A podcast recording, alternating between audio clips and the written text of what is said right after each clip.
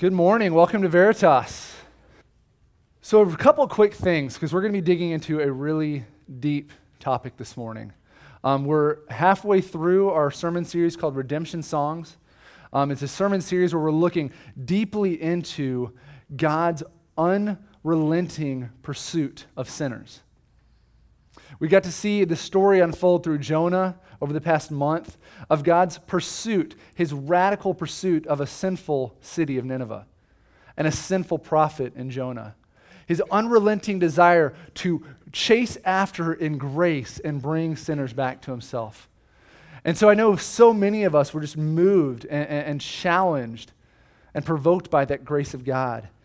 And so this morning, we're actually going to take a very different turn in a way. And we're going to see in the book of Nahum the continuation of this story and God's pursuit of sinners as he brings about the destruction of the city of Nineveh. He brings about his wrath on sin. And so this is going to be a very weighty morning. Um, the book of Nineveh was written about about 100 years after what we read happened in Jonah.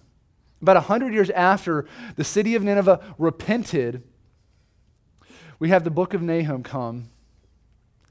And it's after all those who turned to God have died off, and the city of Nineveh had returned to evil and violence, oppressing other nations and oppressing the people of God, that God speaks to the prophet of Nahum and declares that his wrath is going to come and it's going to undo the sin and the violence that's threatening to destroy his people. And so we're going to see how comforting the wrath of God can be when he will stop at nothing to deliver us from the sin that seeks to destroy us.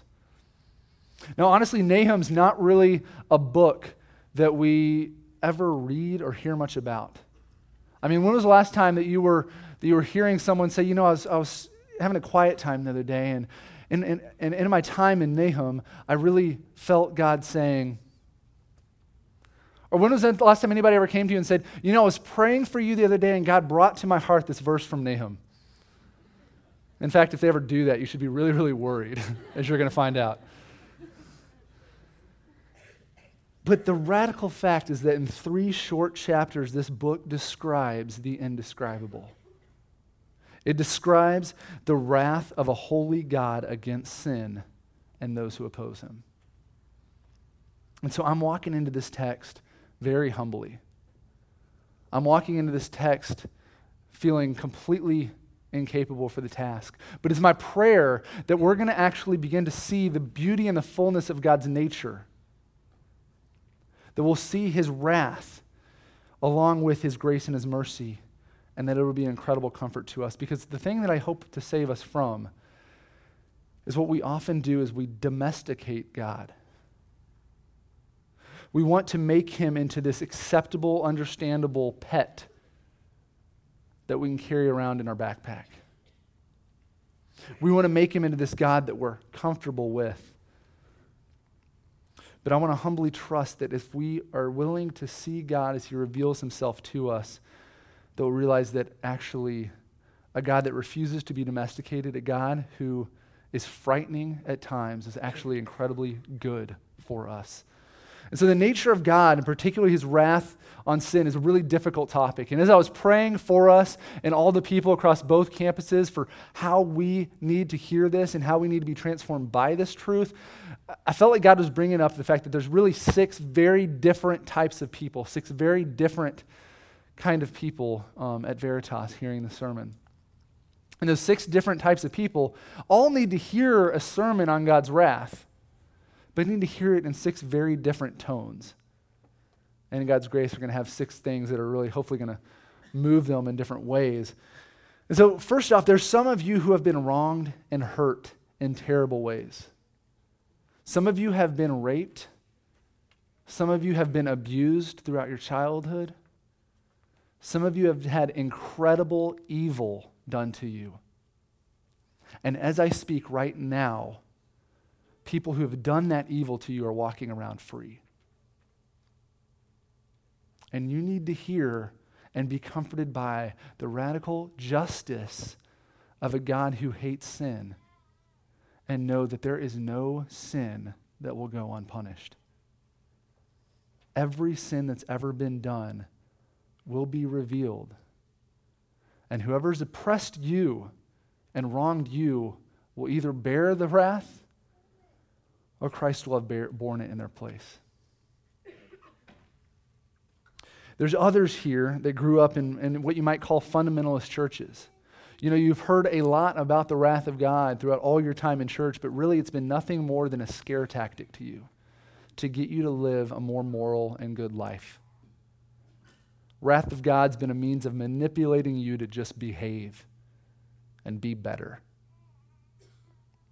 And what you actually need to hear is that what you've been encountering isn't really the wrath of God. Because you can never be good enough to merit God's favor. You can never be good enough to stand apart from God's wrath. There's others here that are quite the opposite. They grew up in churches where all they ever heard about was that God was some benevolent grandpa in the sky. You know, you've clung to verses about God is love, God is, is all love and accepting, which He is. But here's the terrible thing that you need to realize is that that isn't enough, that you actually don't understand how loving God is. Because you cannot love something without at the same time hating whatever seeks to destroy what you love. You can't actually love something without hating whatever destroys the object of your love. Parents in this room are going to understand that passionately. And so God's love is actually much more than you ever imagine. Fourth, and, and, this, is, this is a challenge here because there's some of you that are really actually here for your first time ever. You're just checking out Jesus, you're just checking out Christianity, you're just starting to, to see what is all this about. And the fact that there's a pastor on stage talking about the wrath of God is about the most ridiculous thing to you in your mind that you can ever imagine. In fact, you're already trying to ease your way out towards the door. But let me beg you to stick with me and hear about this the reality of the wrath of God but to know that that isn't the whole story. Because the God that we've read about for the past four weeks that delights to deliver sinners is the same God we're going to read about this morning. And so let it be a gentle invitation, a gentle call, maybe not so gentle, but a call for you to come and to seek your refuge in God. And may, eh, eh, the fifth group is maybe probably the most difficult of all. Because there's people here who come here every week who profess Christ, who appear to everyone around you like you are righteous and you have it all together, you know the right answers, you know all the right ways to act. But deep down, you are continually in unrepentant sin. And you're manipulating those around you and you're oppressing those around you who desire for your good to call you out of it. And let me say this you, I don't have words to describe how horrified you should be at the wrath of God. Because you are one of the few people that Jesus ever screamed at while he walked the earth, being the hypocrites who refuse to acknowledge their own sin while leading many others into sin. And then finally, and I know there's many as well, that just see the wrath of God as, as really a philosophical absurdity. Something that seems so archaic, like I'm talking about Zeus and his lightning bolt. And what, I, what you need to really hear is that the wrath of God is incredibly good news, and that a God who does not hate sin is no God at all. So, with that, um, go ahead and stand with me, and we're going to read our text this morning from Nahum 1. And if you can't find that, let me help you out. It's right between Micah and Habakkuk. I'm sure that helped out. Um, if you're using one of the Bibles that was in front of you, try page uh, 507. Let's read the word of the Lord. An oracle concerning Nineveh, the book of the vision of Nahum of Elkosh. The Lord is a jealous and avenging God. The Lord is avenging and wrathful. The Lord takes vengeance on his adversaries and keeps wrath for his enemies. The Lord is slow to anger and great in power. The Lord will by no means clear the guilty. His way is in whirlwind and storm, and the clouds are the dust of his feet. He rebukes the sea and makes it dry, and dries up all the rivers. Bashan and Carmel wither, the bloom of Lebanon withers. The mountains quake before him, the hills melt. The earth heaves before him, the world and all who dwell in it. Who can stand before his indignation? Who can endure the heat of his anger? His wrath is poured out like fire, and the rocks are broken into pieces by him. The Lord is good. A stronghold in the day of trouble. He knows those who take refuge in him, but with an overflowing flood, he will make a complete end of all the adversaries and will pursue his enemies into darkness. What do you plot against the Lord? He will make a complete end. Trouble will not rise up a second time, for they are like entangled thorns, like drunkards as they drink. They are consumed by stubble fully dried. From you came one who plotted evil against the Lord, a worthless counselor. Thus says the Lord, though they are at full strength and many, they will be cut down and pass away. Though I have afflicted you, I will afflict you no longer. And now I will break his yoke from off you and will burst your bonds apart. The Lord has given commandment about you. No more shall your name be perpetuated from the house of your gods. I will cut off the carved image and the metal image. I will make your grave, for you are vile. Behold, upon the mountains, the feet of him who brings good news, who publishes peace Keep your feast, O Judah. Fulfill your vows, for never again shall the worthless pass through you. He is utterly cut off. This is the word of the Lord. Let's pray. Uh, Father, we, uh, we come to you in the midst of, of, of this true text about you, humbly recognizing that, that we are not able to stand before this. God, I pray that you would move our hearts to, to be willing to, to cherish you as the God that you reveal yourself to be, to recognize you and your very nature to be good news. And Lord, that we would repent from trying to, to domesticate you to make you fit into our desires.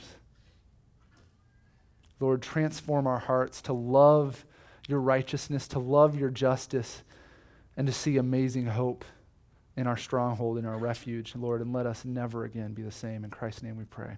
Amen. You guys can sit down. So we have this incredibly intense passage on the wrath and fury of God. You know, we see that the, the God's described as being avengeful, as wrathful, that his fury dries up the seas and melts the hills. This is wrath. But there are two huge surprises that we actually have to check out and, and, and, and see before the rest of this chapter is going to make much sense. First thing is that this is the book of Nahum. You might think, well, yeah, I saw the title line. I can read that. But what you might not know is that Nahum means comfort. So the title line of this book literally reads, the book of the vision of comfort. And that's incredibly shocking considering what we just read. But we also see in verse 7, after this amazingly shocking description of God's nature and his wrath, we read in verse 7, but the Lord, sorry, the Lord is good. And what sticks out is the fact that there isn't a but in front of it. There isn't a yet, there isn't a however, there's no contradicting statement before this. It's as if Nahum's telling us all that I described about God's wrath and justice is proof that the Lord is good.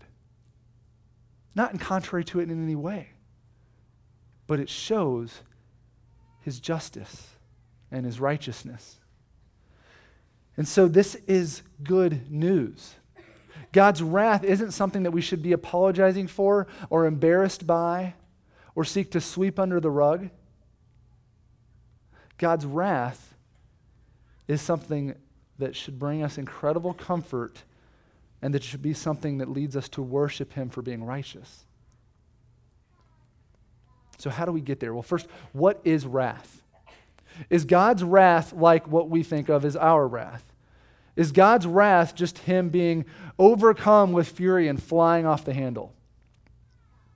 Is God's wrath just Him waiting for anything to set Him off that just leads Him to just come undone in fury and just start smiting people?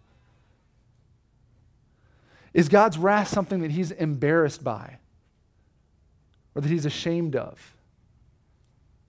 Is it something that He's in therapy for, trying to get through and deal with? Well, let me define wrath as God's patient and righteous anger towards sin and his right punishment of rebellious sinners. So, how is that good? How is that good of the Lord, as it says in verse 7? How is that comforting, like Nahum says it is?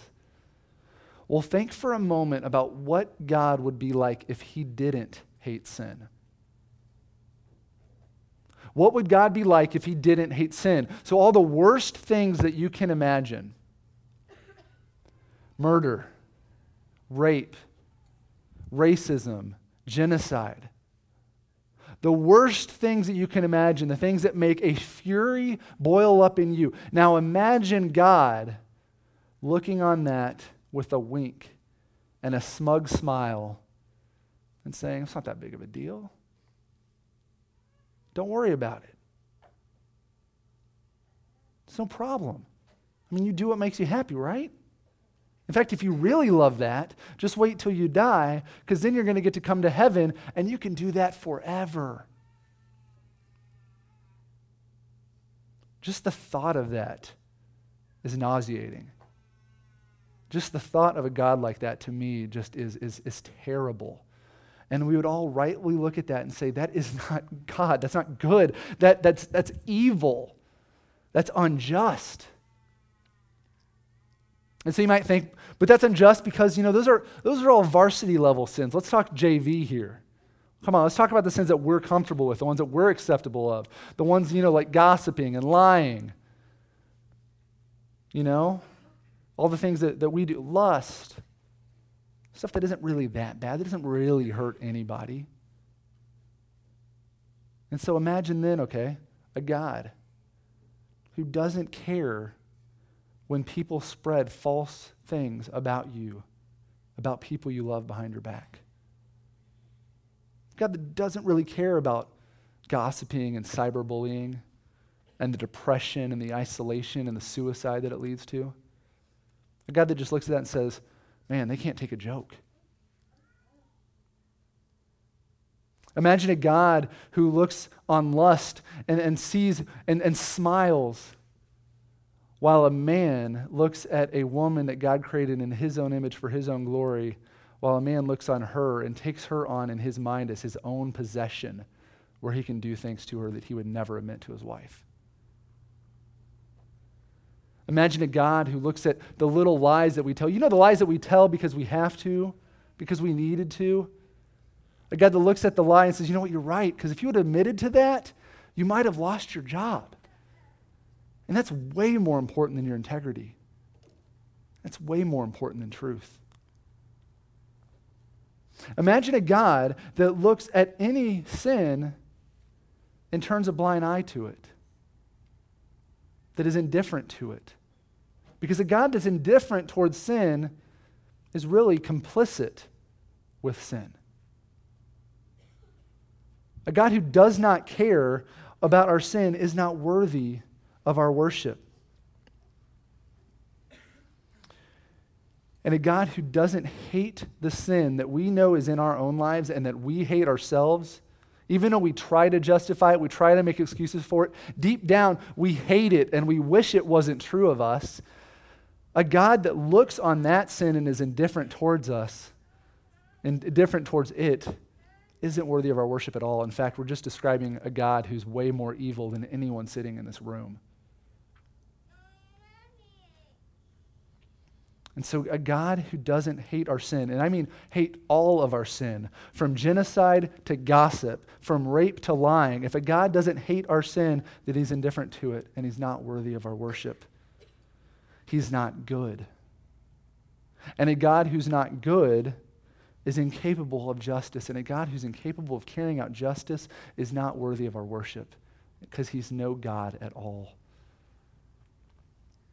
And so, if God is going to be God, then he must hate all sin. And he must hate all sin with all of his wrath.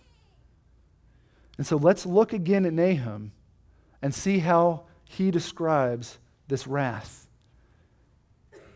This wrath that, and, and, and we're reading here in these first eight, uh, first eight verses, He's not even getting to describe yet what God is doing with Nineveh specifically. He's talking about God's nature in general and his wrath on all sin, on our sin. And so here, verse 2 The Lord is a jealous and avenging God. The Lord is avenging and wrathful. The Lord takes vengeance on his adversaries and keeps wrath for his enemies. The Lord is slow to anger and great in power and the Lord will by no means clear the guilty. And so, again, these are some intense words of God's zeal for righteousness, his zeal for justice, his fury towards his enemies and those who oppose him and seek to do harm to his people.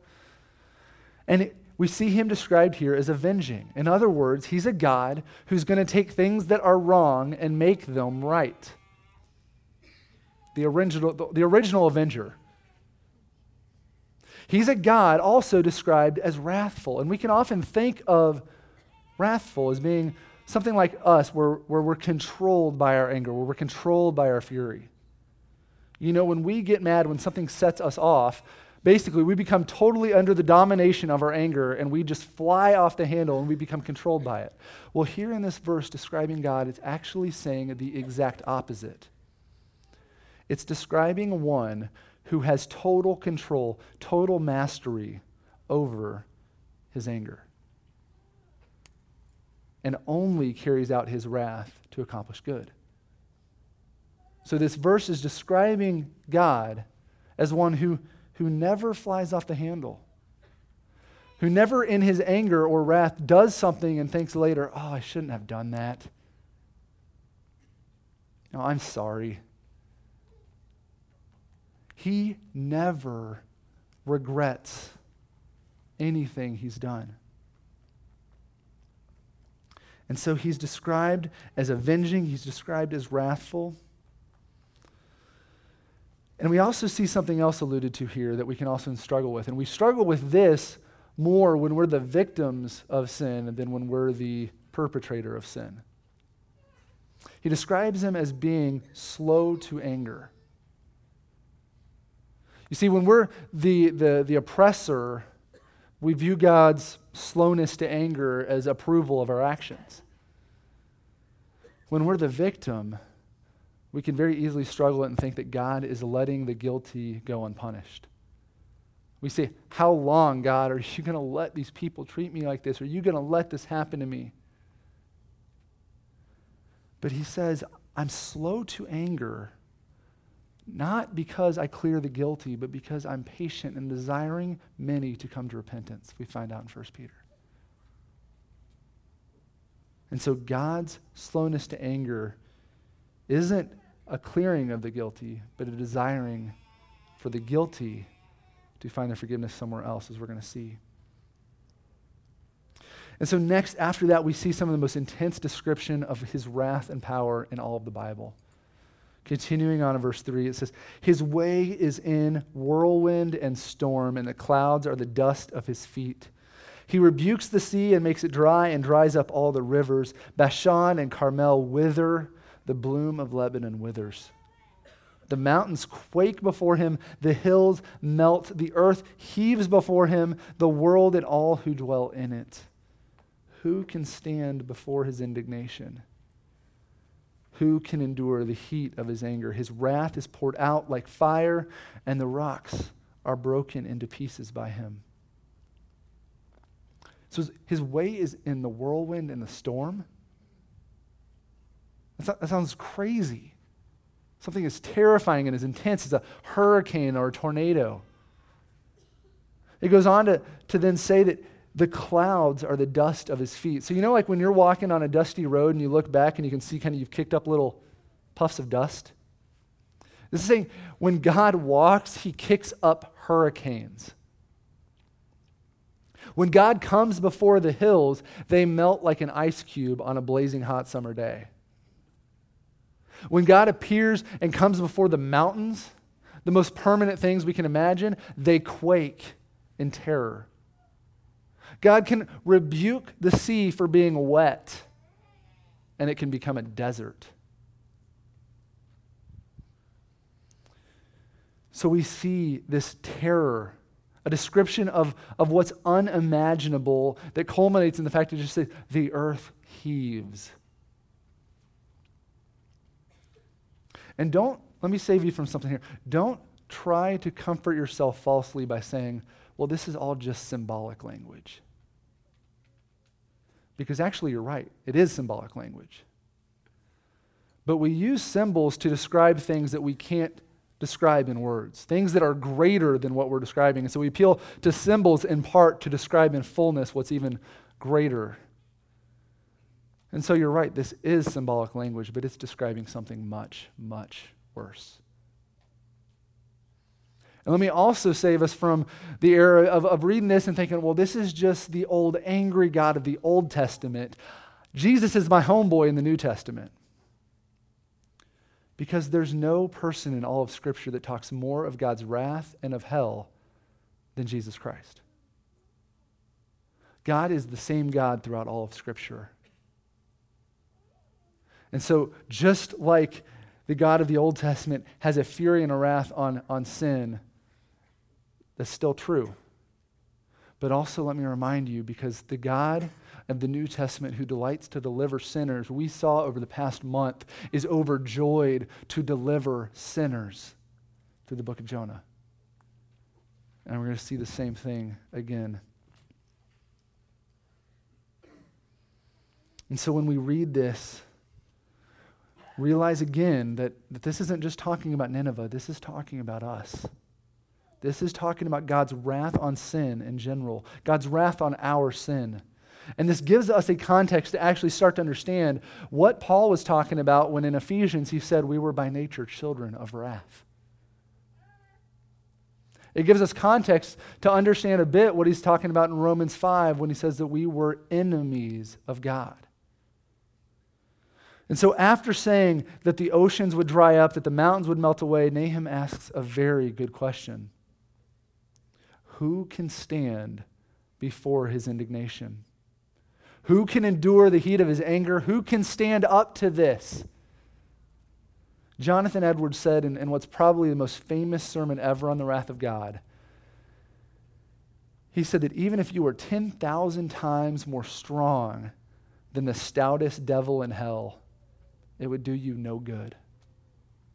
You'd be consumed just the same. And so we see in this, in this passage that God's making it clear that there's no shelter that we could run to. The seas are dried up, so we can't run from, from God's presence as Jonah tried. You can't run for the hills either because they've melted away. The mountains aren't much help because they're quaking and crumbling. The wealth of our neighbors is no help either because Bashan and Carmel and Lebanon are withering. And the earth heaves with all in it. So he's showing us you have nowhere to go. None of you can stand before this. All of you rightly deserve it, and there's nowhere you can go. Except look in verse 7. The Lord is good, a stronghold in the day of trouble. He knows those who take refuge in him. After all we've read, I don't even have words to tell you how good of news that verse is.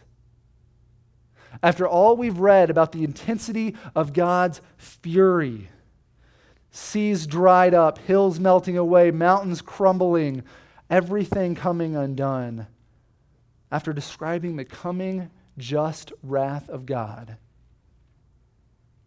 showing us that there's nowhere else we can run to, God tells us right here in verse 7 that there is one who can stand before his indignation. There is one who can endure his wrath. And there's one that we can find shelter in. So, who can stand before the indignation of God? The Lord. The Lord can stand before the indignation of God. Who can endure the heat of his wrath? The Lord can endure the heat of his wrath. Who can be our shelter from, from the storm of God's wrath that's rightfully ours? The Lord is our stronghold. And he knows and loves those who take refuge in him. So, right here is the gospel. In the heart of the book of Nahum, this scary, frightening book about God's wrath, we see the radical reality of his comfort, of his grace, we see the gospel pouring out to us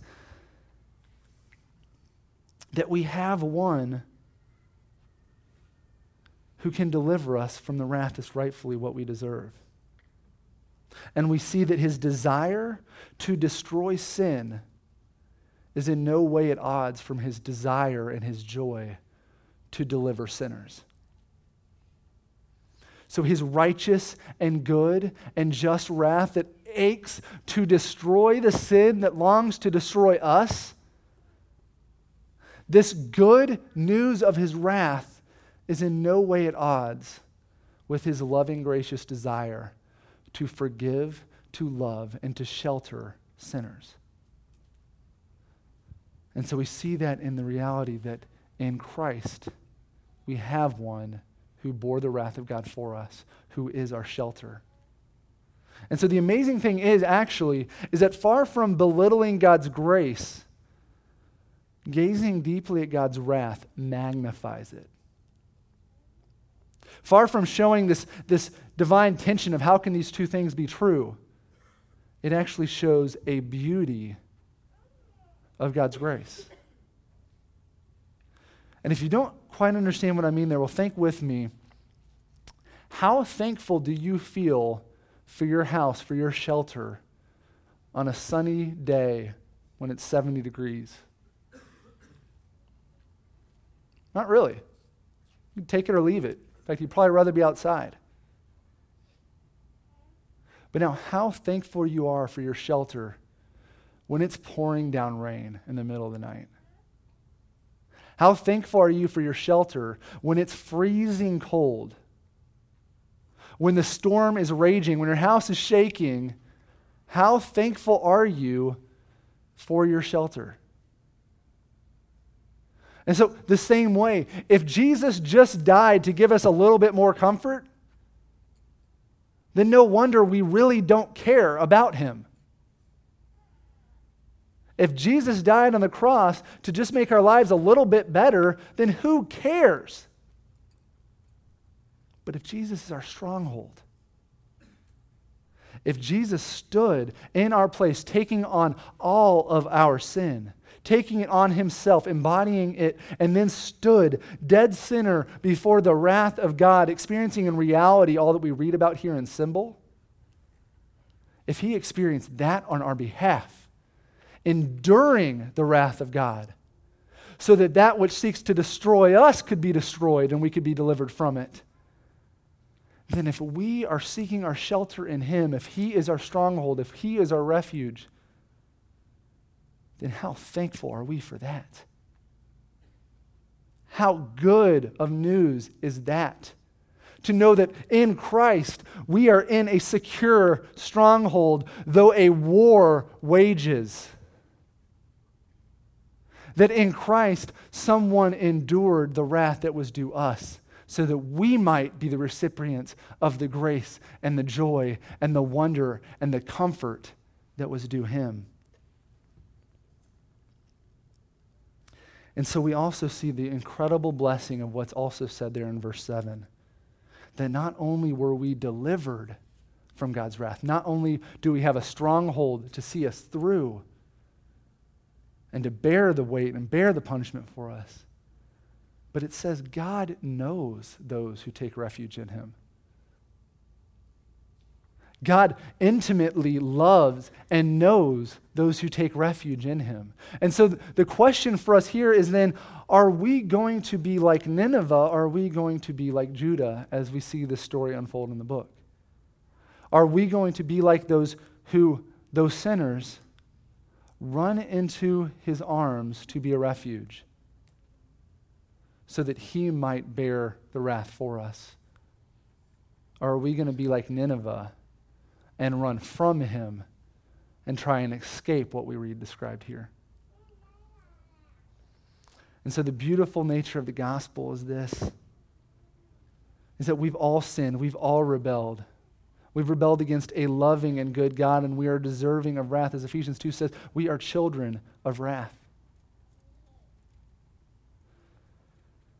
But God, being rich in mercy, made us alive in Christ Jesus. So, though we were the ones that stood exposed and deserved this, God came to be our shelter from God. So, listen to this. The only refuge from God's wrath is in God. The only hope we have of being delivered from what we deserve and experiencing the grace and life that we don't deserve is in God. And so the, the reality is that how we feel about the wrath of God is going to depend greatly on what side of the stronghold we're on. If we run into the stronghold of Christ, then we see the wrath of God that seeks to destroy the sin that destroys us as incredible comfort, as incredible grace. But if we run from that stronghold, then we're going to see it as a terror. To put it another way, how, how we feel about God's might and his power is going to depend greatly as if you're running into his open arms to be embraced, or if you're running from his outstretched arms trying to escape judgment. And so the invitation is here. How is this book a comfort? Well, when you're in danger, there's nothing more comforting than strong arms embracing you. And when you're in, in danger of the weather, of the war, nothing's more comforting than a strong stronghold to deliver and see you through. And so that's what we're going to see unpacked. And so, my, my invitation, my call, my beg is that you would run and find your refuge in Christ, that you would run to Christ to find your stronghold, that you would no longer look at God's wrath as something that you hate, but that you would look at his justice and his wrath on sin as something you beautifully desire to worship. Because his justice and his desire to destroy sin is not at all at odds with his joy to deliver sinners. And in fact, on the cross, we see them both married together in a beautiful picture. On the cross, we see Jesus, our stronghold, bearing our sin, being destroyed on our behalf, so that we who are in Him, who are trusting in Him, might experience grace upon grace upon grace of love from a God who knows us and who desires for us to find our refuge in Him. And so, if this is your first time here hearing this, I just pray and I call you. I encourage you to come forward, to come get prayer in the side over here, to come and just say, I desire to find my shelter in Christ because there's nowhere else I can have it. Or if this is the 10,000th time you've heard it, I urge you to keep running, to cling to His grace and find incredible joy that he desires to deliver you from his wrath. Because we're going to be one of two people. We're either going to be running to his shelter or from it. And as we read in verse 9, when we run from it, we're plotting against the Lord. You might think, I'm not plotting against the Lord. That's ridiculous. When you plot against the Lord is simply when you belittle your sin, when you excuse it, when you give it license, when you justify yourself before other people, when you say, you know what, it wasn't that bad, or I'm not gossiping, I'm just venting, or, well, she deserved it, he deserved it. When you seek to deceive others and lead them into sin. When, as a young man, you're pressuring your girlfriend to sleeping with you, saying, We're married in God's eyes. You're plotting against the Lord. And you desperately need to run to a God who desires to welcome you into a stronghold and be a refuge for you from his wrath. Let's pray. Father, we, um, wow. I pray, Lord, that this sermon, though intense, would just point us to have a glimpse of you and the beauty of your nature. Lord, that we would repent from trying to domesticate you to make you something acceptable, something that we can handle.